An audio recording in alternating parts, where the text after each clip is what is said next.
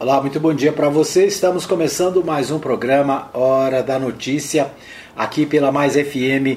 Você acompanha em oitenta e sete ponto nove aqui na cidade.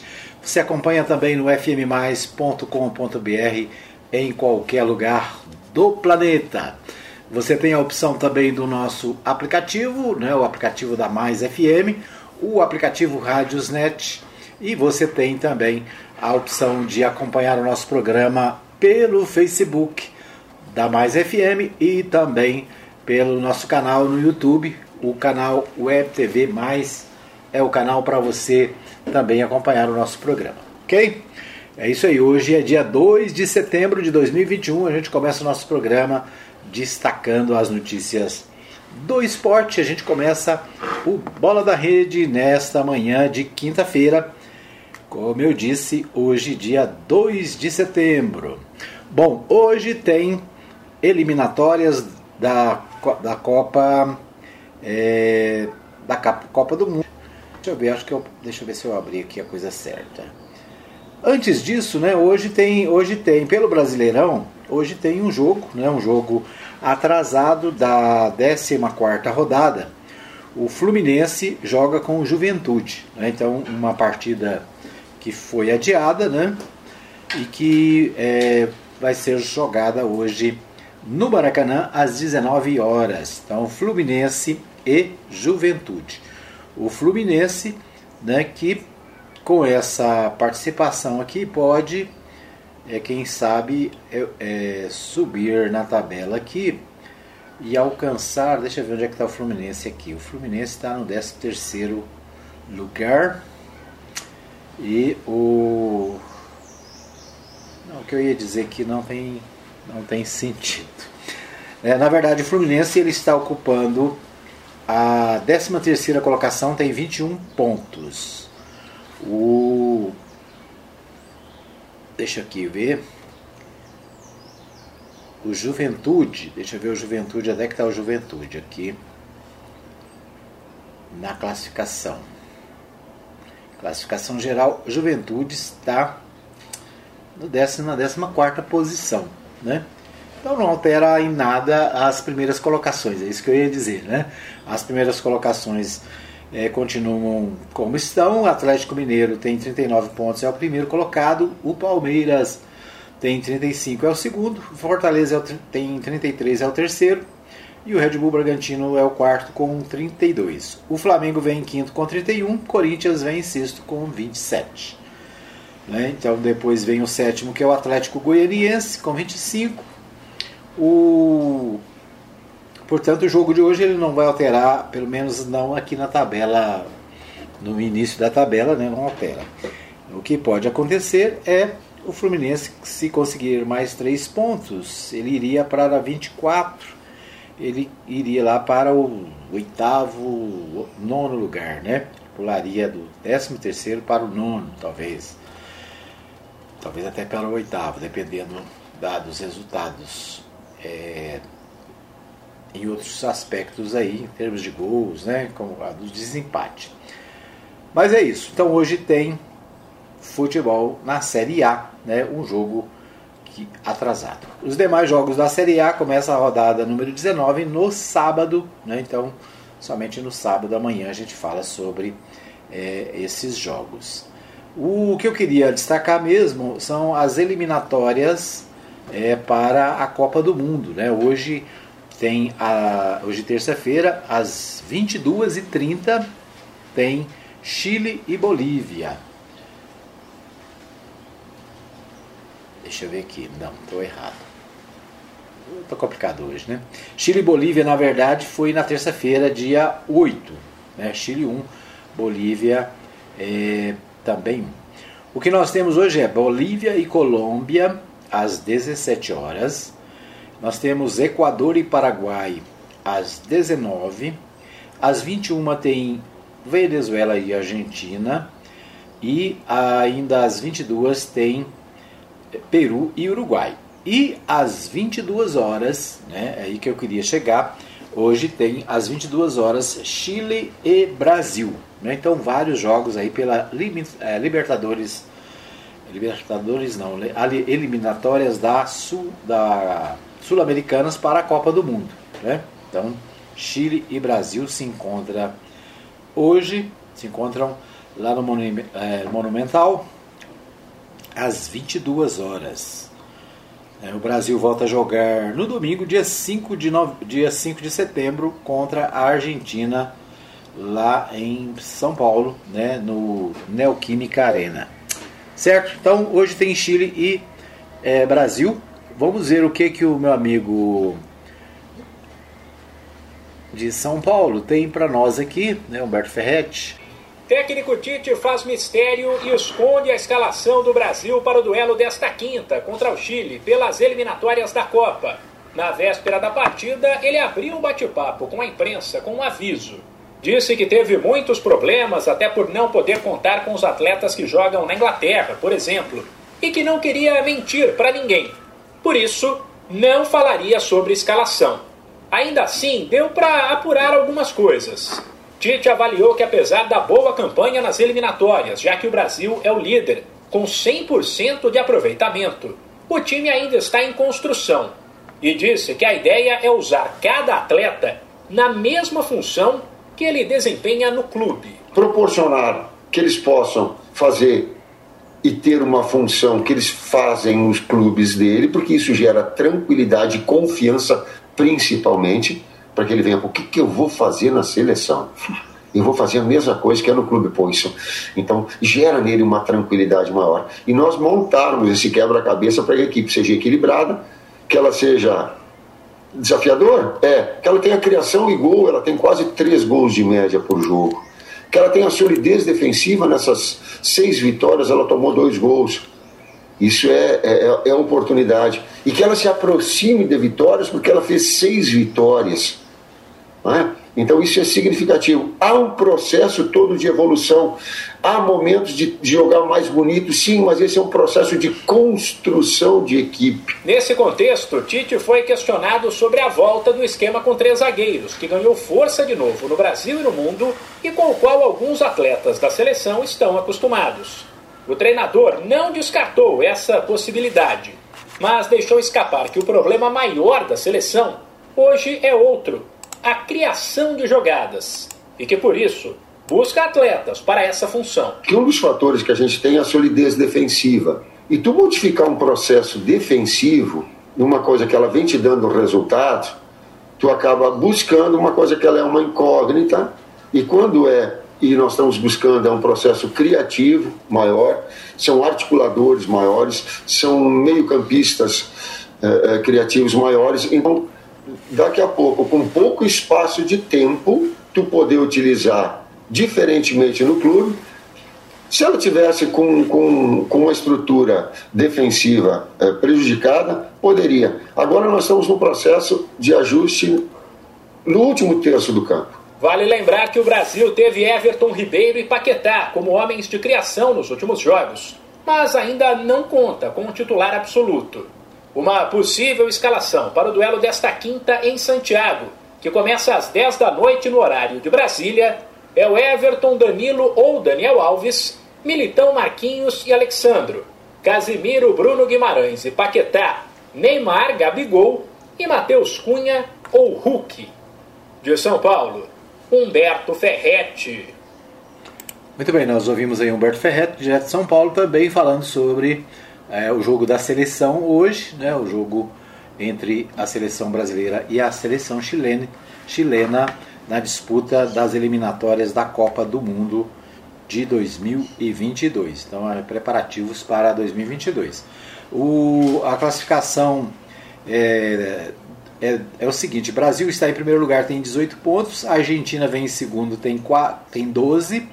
O Equador é o terceiro, tem nove, e o Uruguai é o quarto com oito pontos. A Colômbia vem em seguida com oito pontos, é o quinto. O Paraguai tem sete, é o sexto. O Chile tem seis, é o sétimo colocado. Bolívia tem cinco, é o oitavo. Venezuela tem quatro, é o nono colocado. E o Peru também tem quatro, é o décimo. Então essa é a classificação geral das eliminatórias sul-americanas para a Copa do Mundo, né? Então... Nesse momento estão classificados o Brasil em primeiro lugar, a Argentina, Equador e Uruguai, né, são os quatro é, classificados para a Copa do Mundo se terminasse agora, né? Ou seja, nesse momento o Brasil, Argentina, Equador e Uruguai estariam classificados. Portanto, né, jogo importante da seleção brasileira pelas eliminatórias da Copa de dois mil e vinte e dois. Muito bem, esses os destaques do nosso Bola na Rede de hoje. Nós vamos para a nossa pauta nacional. No Pauta Nacional a gente tem o seguinte: Câmara dos Deputados aprova texto base da reforma do imposto de renda. Com apoio da oposição, o texto foi aprovado por trezentos e noventa e oito votos a setenta e sete. Parlamentares ainda precisam analisar destaques. Em seguida, a matéria sobe para o Senado. Então, por trezentos e noventa e oito votos contra setenta e sete, a Câmara dos Deputados aprovou nesta quarta-feira o texto base da reforma do Imposto de Renda de Pessoas Físicas, Empresas e Investimentos. A sessão foi encerrada antes da análise dos chamados destaques, sugestões de alteração na matéria, que podem ser votados nesta quinta, eh, dia dois. Aprovada na Câmara, a matéria seguirá para o Senado. Até o início da tarde desta quarta-feira, o presidente da Câmara, Arthur Lira, P P de Alagoas, disse que estava finalizando algumas conversas para viabilizar a votação. A votação se deu após um acordo entre os parlamentares do governo e da oposição. O relator da matéria, o deputado Celso, Celso Sabino, P S D B do Pará, atendeu às demandas de deputados para chegar a um consenso, como a retirada do limite de renda de quem pode fazer declaração simplificada no imposto de renda. O projeto foi enviado em julho pelo governo ao Congresso com a parte da reforma, com parte da reforma eh, tributária. Para as pessoas físicas, as principais mudanças são os reajustes na tabela do imposto de renda e a ampliação da faixa de isenção, né? Então, ah, mudanças no imposto de renda votadas eh, ontem na Câmara dos Deputados, né? Foi votado o texto base.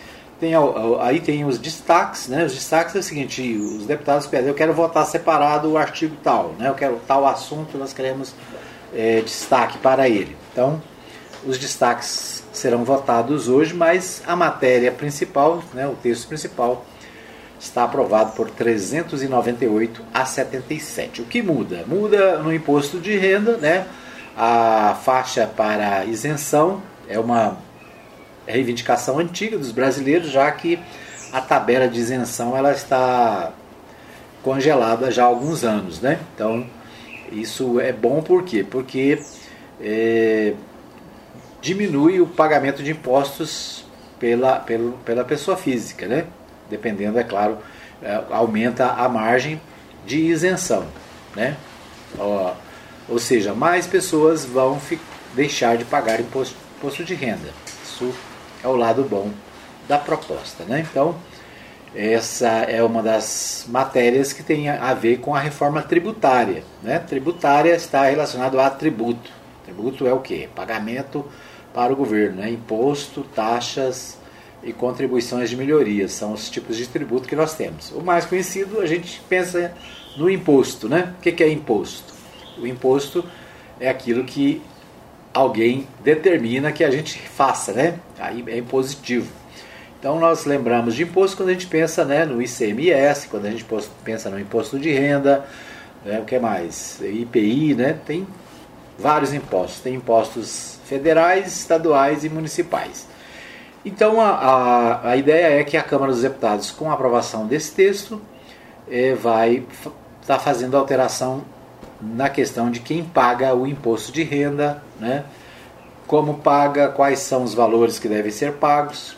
Então esse é o projeto aprovado ontem, né? E que deve ter novas, novas votações hoje para a, as, as, os destaques, né? O Senado rejeita a medida provisória que criava programas com regras flexíveis para a contratação de jovens. A Câmara tinha incluído a mini-reforma trabalhista no texto. Inicialmente, a medida provisória apenas prorrogava a redução de jornadas e salários. Senadores avaliaram que mudanças retiravam direitos, né? Então, o governo perdeu, dessa vez, né, no Senado, a, a essa proposta que, teria, que foi aprovada na Câmara, né? estaria retirando direitos dos trabalhadores, né? Mais uma vez, o governo, né, propondo projetos que tiram direito dos trabalhadores. Nós tivemos na, na, na, na época do Michel Temer a reta, chamada reforma trabalhista, né? Reforma trabalhista reduziu o direito dos trabalhadores, mas que ia criar mais empregos, né? Que na época a ideia era que ia criar seis milhões de empregos. Até hoje, né, não gerou nenhum emprego, muito pelo contrário, nós estamos hoje com catorze milhões de desempregados no país. Agora, de novo, né, o governo encaminhou medida provisória, ou, ou seja, um, uma, uma espécie de projeto de lei que foi para a Câmara para prorrogar as contratações de jovens, né, e também aquela redução da carga horária dos trabalhadores, mas que acabou lá na Câmara sendo enxertada outras coisas que retirariam os direitos dos trabalhadores. Por exemplo, é, poderia ter, fazer esse contrato sem férias, sem décimo terceiro, sem recolhimento do F G T S ou com um recolhimento do F G T S menor, né?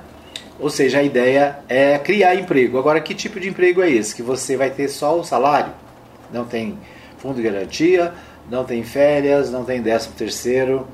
Então essa era a proposta que chegou a ser aprovada na Câmara, mas que o Senado mandou para o arquivo, né? Então o Senado, com a rejeição e o arquivamento da M P, segundo técnicos da Secretaria-Geral da Mesa do Senado, o Congresso deve elaborar um projeto de decreto legislativo para modular as relações que já foram firmadas. Neste caso, o projeto de decreto serviria para dar segurança jurídica aos acordos já celebrados na nova fase do programa de redução de jornadas e salários ou suspensão temporária do contrato de trabalho. Né? Ou seja, o governo que queria, né, mais uma vez prejudicar os trabalhadores, dessa vez o Senado disse não, né? Dessa vez o Senado barrou. É, Bolsonaro veta parte do texto aprovado no Congresso que revoga a Lei de Segurança Nacional. A lei criada na ditadura militar tem sido usada em processos contra críticos de Bolsonaro. Ministros do S T F também se baseou na legislação para prender o deputado Silveira, Daniel Silveira. Então, a chamada Lei de Segurança Nacional, que foi feita na época da ditadura, ela está sendo reformada, está sendo mudada, na, no, foi mudada, na verdade, né, na Câmara e no Senado. Foi para o presidente sancionar a lei, o presidente está sancionando, ou seja, ele assina a lei, concorda com ela, mas veta parte dela, ou seja, ele vai discorda, discorda de alguns trechos, portanto, esse, esses ele não aprova, é o que a gente chama de veto, né? Então ele veta essa parte. O, nos últimos meses, a legislação foi utilizada contra críticos de Bolsonaro. Em fevereiro, o ministro do Supremo Tribunal Federal usou a Lei de Segurança Nacional para é, mandar prender o deputado Daniel Silveira do Rio de Janeiro. O parlamentar havia divulgado vídeo com apologia, apologia ao ato institucional número cinco, né, o A I cinco, instrumento de repressão mais duro da ditadura militar, e ah, defendia também o fechamento do S T F. Então essas duas pautas são inconstitucionais, né? Então por isso o deputado foi preso a mandado, né, a mando do é, ministro do Supremo Tribunal Federal. Aliás, continua preso, né, por ter é, descumprido a Lei de Segurança Nacional. Então, o presidente vetou parte desse projeto. O atestado, após atestado cancelado, o suposto lobista da Precisa depõe a C P I da Covid, né? Após ter atestado médico cancelado, suposto lobista, lobista da Precisa Medicamentos, Marconi Albernaz Faria, presta depoimento hoje à C P I da Covid. Marconi havia apresentado um atestado afirmando estar com dor pélvica e internado no Hospital Sírio-Libanês, de acordo com a cúpula da Comissão Parlamentar de Inquérito. O atestado lhe permitia ficar afastado vinte dias. O período coincide com o término previsto da C P I, segundo falas do relator Renan Calheiros, do M D B de Alagoas. No entanto, após senadores desconfiar do atestado e questionar o hospital, o vice-presidente da comissão, Randolfo Rodrigues, informou que o médico responsável pelo parecer entrou em contato e disse ter notado uma simulação por parte do paciente e que desejava cancelar o documento. Moral da história, né? o cara ia prestar depoimento na C P I, né, foi no médico, pegou um atestado falso, né, para ficar, não poder comparecer, para não comparecer em vinte dias. O que, que aconteceu? O presidente da C P I ligou no hospital para verificar se o atestado era verdadeiro ou falso. Conclusão, o médico resolveu revogar o atestado, né? É, ah, eu verifiquei aqui que o, que o paciente fingiu, né? E estou cancelando. Então, o, o representante da Precisa, né, o advogado, vai prestar depoimento nesta quinta-feira, portanto hoje, na C P I da covid dezenove, né? Muito bem, deixa eu ver o que temos mais aqui. Deputados evangélicos repelem radicalismo de Malafaia sobre atos do dia sete. É o texto da coluna U O L, da, do portal U O L. Diz o seguinte: liderança, principal liderança evangélica a apoiar politicamente o presidente Jair Bolsonaro, o pastor Silas Malafaia, líder da Assembleia de Deus Vitória em Cristo, tem adotado tom radical para convocar as manifestações pró-governo no dia sete de setembro. Defende o impeachment do ministro do Supremo Tribunal Federal, Alexandre de Moraes, a quem chama de ditador. Diz que Moraes e o ministro Luiz Roberto Barroso estão formando uma organização criminosa e há algumas semanas chegou a pedir intervenção militar. Na influente bancada dos pastores evangélicos na Câmara dos Deputados, porém, as declarações extremistas de Malafaia não encontram eco e são criticadas mesmo entre parlamentares governistas. O deputado Silas Câmara, do P R B do Amazonas, pastor da Assembleia de Deus, que era presidente da bancada evangélica até o fim do ano passado, é governista, mas defende que o ato eh, transcorra dentro da normalidade. A manifestação do dia sete deve ser pacífica, disse o deputado à coluna, em contraste com os bolsonaristas mais exaltados. Silas Câmara debate a tese da destituição dos ministros do S T F. Não defendo essa pauta, mas sim a reeleição do presidente Bolsonaro e a seguir, dentro do processo legal de aposentadoria, a indicação de novos ministros com perfil que agregue mudanças que é parte da sociedade. Então, diz o deputado. É, atual presidente da bancada evangélica, Cezinha, o atual, né, presidente, Cezinha de Madureira, P S D B de São Paulo, também é pastor da Assembleia de Deus. Não é dado a entrevistas e não respondeu às solicitações da coluna, mas tem sido muito criticado nas redes sociais por apoiadores do governo, depois que foi divulgado um vídeo em que ele tem conversa cordial com o ministro Luiz Barroso do S T F. Alguns chegaram a chamá-lo de comunista por isso. É, então, né, o que mais temos aqui? O, o atual presidente da bancada, nós que já, já lemos... É, um dos grupos mais avessos à mobilização para a manifestação de sete de setembro é dos deputados que são pastores da Igreja Universal do Reino de Deus, I U R B D. Posicionamento político desses parlamentares é ditado pelo bispo Edir Macedo, principal líder da denominação religiosa, dizendo ter sido cobrado por fiéis para se posicionar contra aos fatos políticos. Macedo fez um pronunciamento há seis dias no Instagram. Eu não vou tomar partido de A, B ou C. Eu vou buscar a vontade de Deus. Vou orar para que Ele venha consertar essa situação crítica que nós temos vivido, afirmou ele em fala que vai na contramão do bolsonarismo. Entra governo e sai governo e sempre promessas. Mas, na verdade, as promessas são mais para si mesmo do que para o povo, porque o povo continua a Deus dará. Um dos trechos do vídeo, Macedo faz menção à frase bíblica que Bolsonaro usa como lema. Não basta eu dizer, conhecereis a verdade, a verdade vos libertará. Tem que viver a verdade para falar. Outra parte do pronunciamento foi encarado por alguns deputados como crítica indireta a Malafaia. Abre aspas para Edir Macedo. Você, às vezes, segue outros que se dizem cristãos, mas na verdade não são. Como pode se autoavaliar diante dos fatos concernentes à política brasileira? Questiona. A orientação reverbera nos representantes da Universal na Câmara, que refutam o clima extremista de, na confrontação e na, para a manifestação do Dia da Independência. Da forma como está, como está sendo conduzido, não acredito ser o melhor caminho, diz o deputado Gilberto Abramo, do P R B de Minas Gerais, que além de pastor da I U R T, é teólogo. A pauta é que Abramo sugere para o momento político é bem diferente da defendida por, pelos religiosos ligados a Bolsonaro. Entre aspas, é preciso diálogo, fazer com que a razão e não com a emoção, preconiza ele. Os extremos sempre foram prejudiciais à sociedade. Então, a matéria sobre a posição dos deputados federais evangélicos sobre a manifestação do dia sete de setembro. Ok? Nosso tempo está extrapolado aqui. Nós vamos para um pequeno intervalo, voltamos já já com mais informações aqui no Hora da Notícia. Fica aí que eu volto já já. Muito bem, estamos de volta para o segundo bloco do nosso programa Hora da Notícia. Agradecendo a você que está comigo aqui no oitenta e sete ponto nove, para você que também está na nossa página na internet, né, w w w ponto f m mais ponto com ponto b r, para você que nos segue nas nossas redes sociais, para você que está comigo no nossa, na nossa live no Facebook. Muito obrigado pelo carinho da sua audiência. Muito bem, hoje, hoje tem aniversário, né? Hoje tem aniversariante e eu quero parabenizar a aniversariante do dia, a Célia de Fátima Cunha e Silva, né?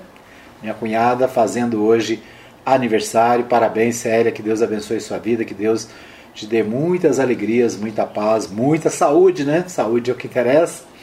Deus esteja abençoando. Para você que faz aniversário também hoje, junto com a Célia, nossos parabéns aqui da Rádio Mais F M, tá bom? Deixa eu tocar aqui o parabéns para você, para os aniversariantes. Parabéns, parabéns, parabéns para você.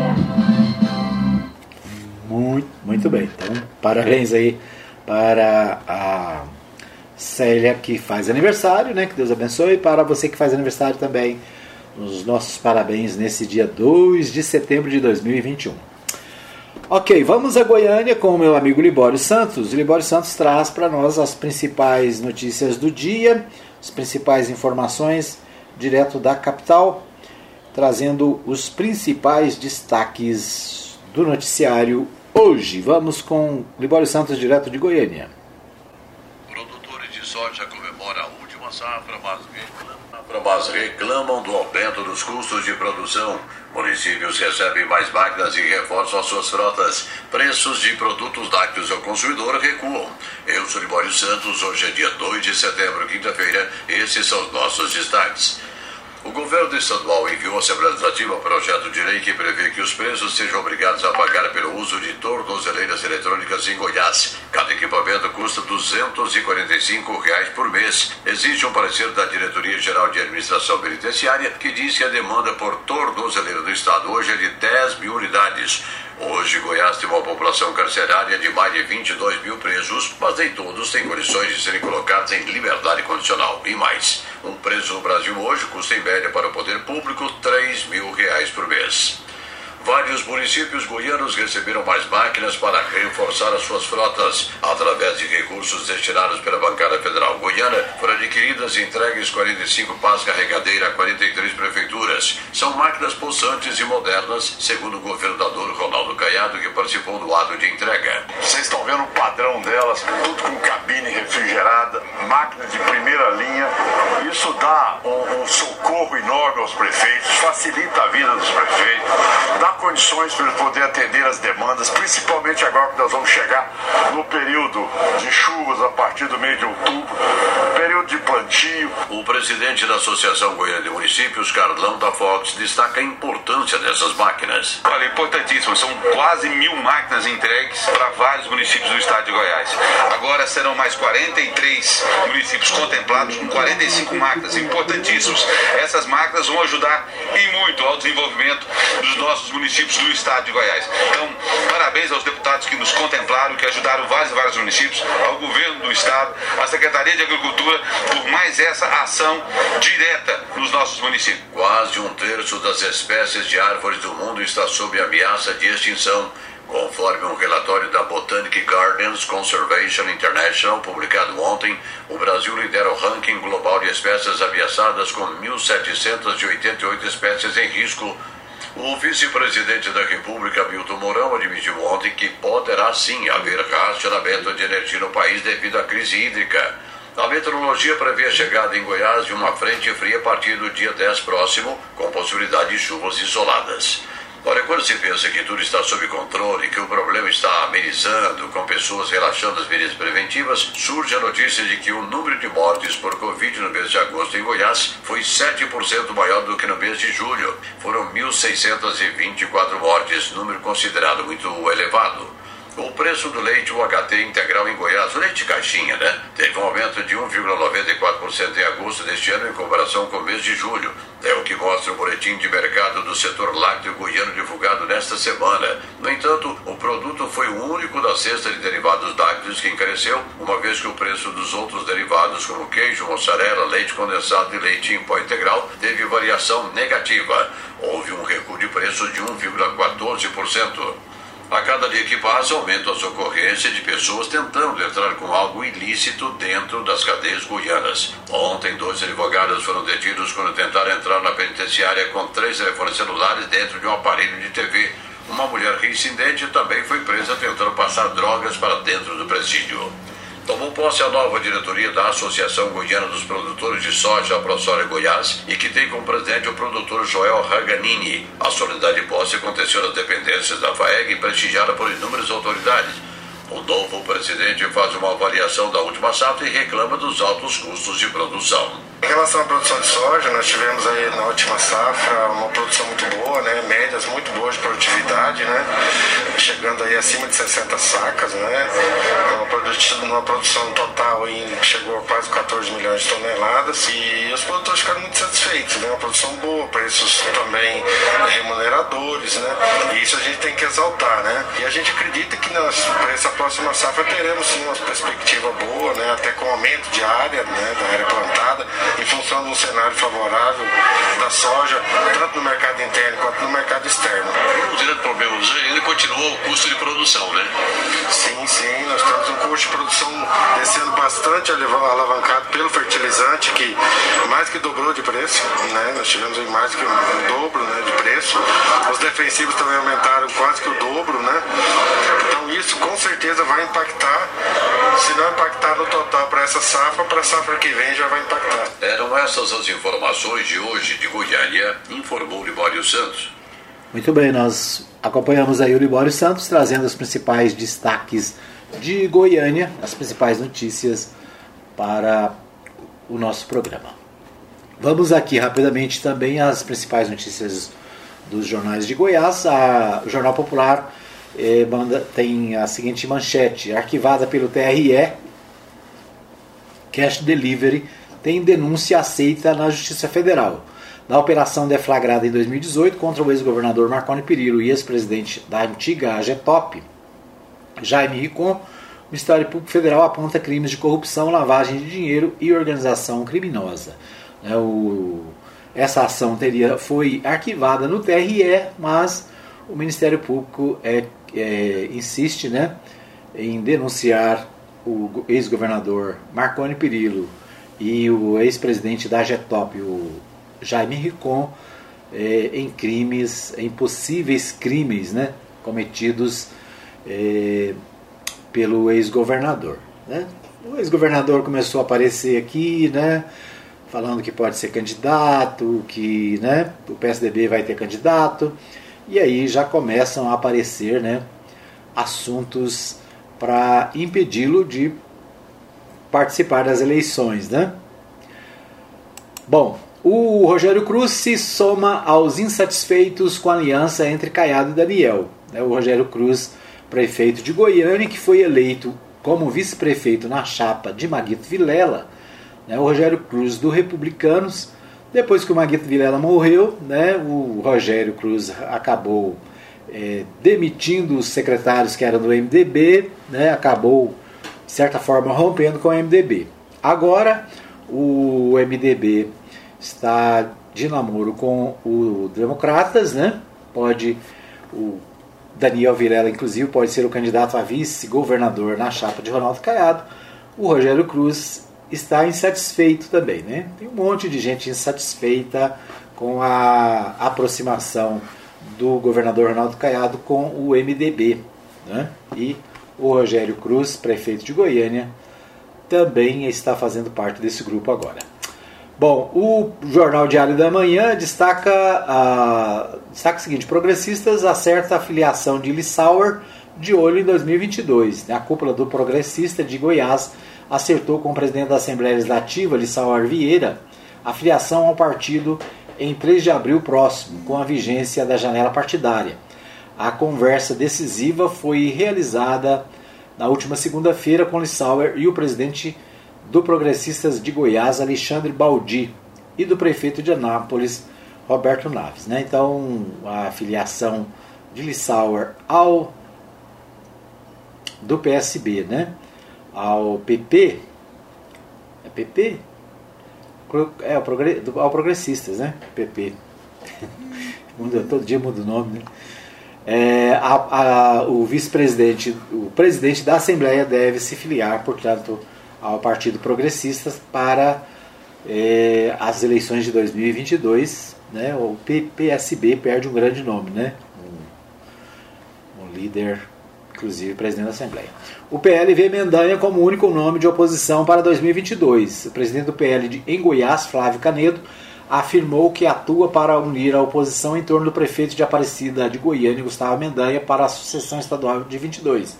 Nós não precisamos procurar outro nome, e a proposta do Gustavo Mendanha é muito simples: ele quer fazer no estado de Goiás o que está fazendo na administração de Aparecida, disse a uma rádio de Goiânia, né? A deputada federal Magda, Magda Mofato, do P L, declarou que o partido tem namoro fortalecido com Mendanha.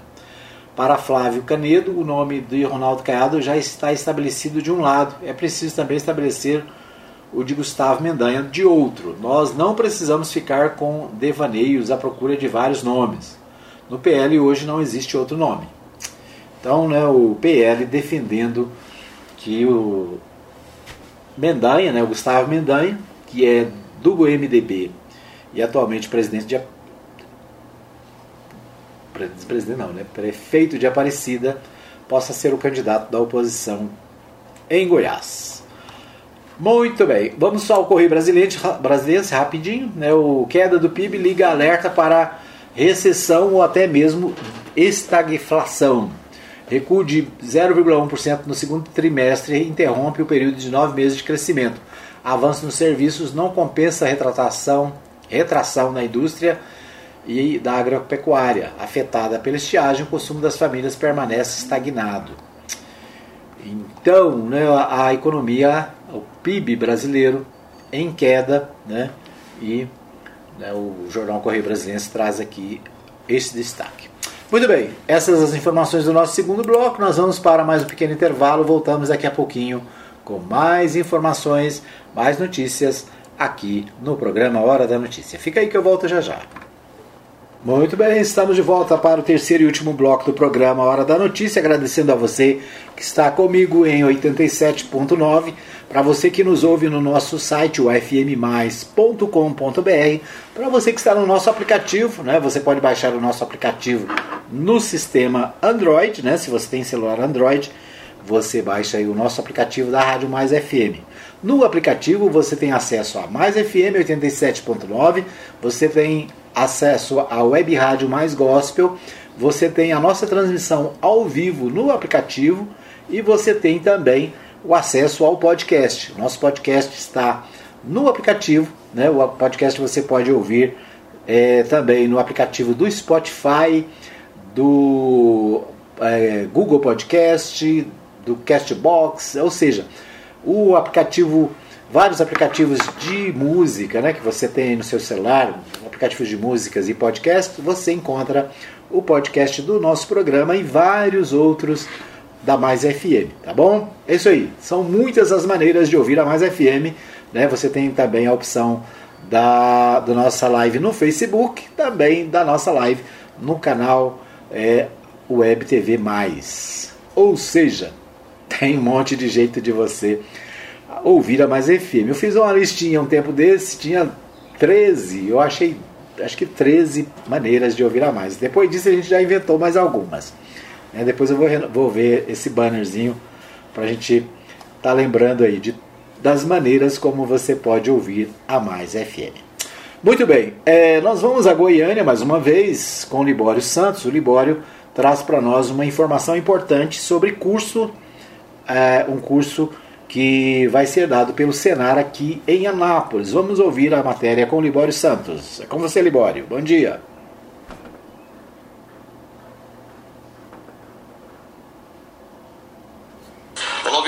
Mais F M, nós estamos de volta aqui de Goiânia. Um abraço especial para você aí de Anápolis, um abraço especial para você aí da, da Rádio Mais F M. Obrigado por abrir esse espaço tão importante aqui, para que nós possamos divulgar aqui notícias de utilidade pública, de interesse dos ouvintes, da população. E eu estou aqui no Senar Goiás, é um motivo muito especial. O Senar é o Serviço Nacional de Aprendizagem Rural.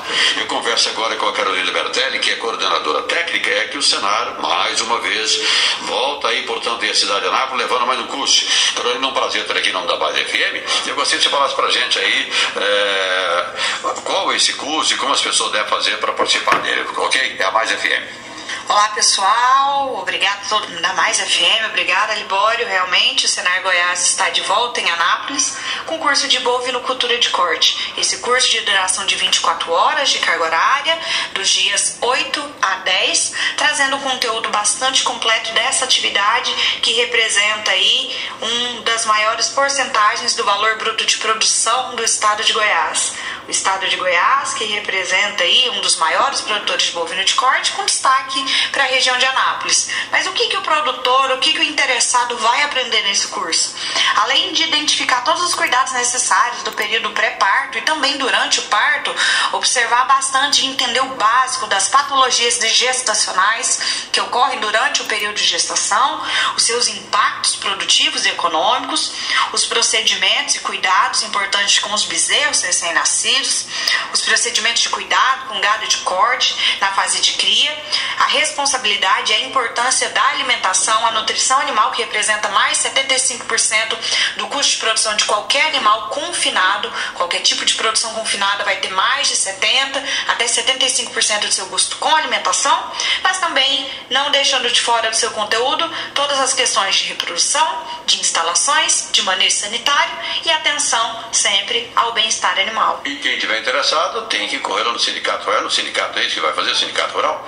Sim, correr no sindicato rural, pode ser que essa turma já venha, está lotada, né? Nem todos consigam, mas deixa seu nome lá dentro do sindicato, dá uma olhada em todo o portfólio do Senar Goiás, são diversos cursos, tanto para bovinocultura de corte, quanto de leite, quanto para outras diversas áreas de prestação de serviço, de agropastorio e até de agroindústria, e buscar aí a profissionalização, o conhecimento técnico, é, sim, a maior ferramenta de mudança da realidade social do campo. Carolina, obrigado pela participação, tá? Um abraço para todos de Anápolis, nós que agradecemos. Muito obrigado a participação da Carolina Bertelli, coordenadora técnica do Senar Goiás. É importante, portanto, procure lá o sindicato rural, reserve lá a sua, a, a sua vaga. E importante, gente, a bovinocultura de corte, a, bovino, a, a bovinocultura de corte agora está na moda, é, vai continuar por muito tempo. E quanto mais você tiver tecnologia, mais você vai reduzir custo de produção, você vai aumentar a produtividade, você entendeu? E vai ter mais lucro no final. Isso é importante. Não é que o gado de corte você solta, solta por pasto, é mais fácil de cuidar e criar. Não, tem que zelar, tem que cuidar tudo direitinho, né? Era uma as informações de agora. De Goiânia, aqui do Senar Goiás, informou Libório Santos para Mais F M. Muito bem, ouvimos aí o Libório Santos com uma boa notícia, né? Um curso, curso é, de criação de, de bovinos, bovino de corte, é, pelo Senar Goiás, né? E o Senar Goiás é, você pode acessar através do, dos telefones, né? É, você pode procurar o sindicato rural, o sindicato rural aqui de Anápolis, e você pode é, também fazer contato por telefone. Eu tenho o um telefone aqui do Milton, o Mil, José Milton, ele é o coordenador dos cursos aqui na cidade, e o telefone dele é nove nove nove três cinco oito oito um oito, nove nove nove três cinco oito oito um oito, é o telefone do José Milton aqui do sindicato e do Senar Goiás em Anápolis, né? E você pode entrar em contato com ele para esse curso ou para vários outros cursos que são realizados, como disse aí a entrevistada, né? Por exemplo, é, eu tenho aqui no WhatsApp a informação de que é, tem um curso de processamento artesanal de carnes, derivado de carnes, com data confirmada para É, trinta e um, não, esse aqui já foi, né? Esse aqui já acabou. É, tem, deixa eu ver o que mais. Deixa eu ver aqui. É, mas esse, esses cursos são, sempre são renovados, né? Sempre são é, refeitos, né? Faz uma turma e é, os que eu tenho aqui, na verdade, todos eles já estão com datas já vencidas. Mas eu sempre tenho, né? A gente sempre divulga aqui no nosso, nosso programa os cursos do Senar, né? E o Libório Santos traz a informação direto de Goiânia. Muito bem, nosso tempo está esgotado. Quero agradecer a todos que nos acompanharam no programa de hoje. Obrigado pelo carinho da audiência. A gente volta amanhã, se Deus quiser, às oito da manhã, ao vivo, aqui direto dos estúdios do nosso home studio, né, da Web Rádio Mais Gospel, para Mais F M oitenta e sete ponto nove e também para todas as redes sociais, aplicativos e para o nosso podcast. É isso aí. Obrigado pelo carinho da audiência. Um abraço e até amanhã, se Deus assim nos permitir. Abraços e até amanhã, se Deus quiser.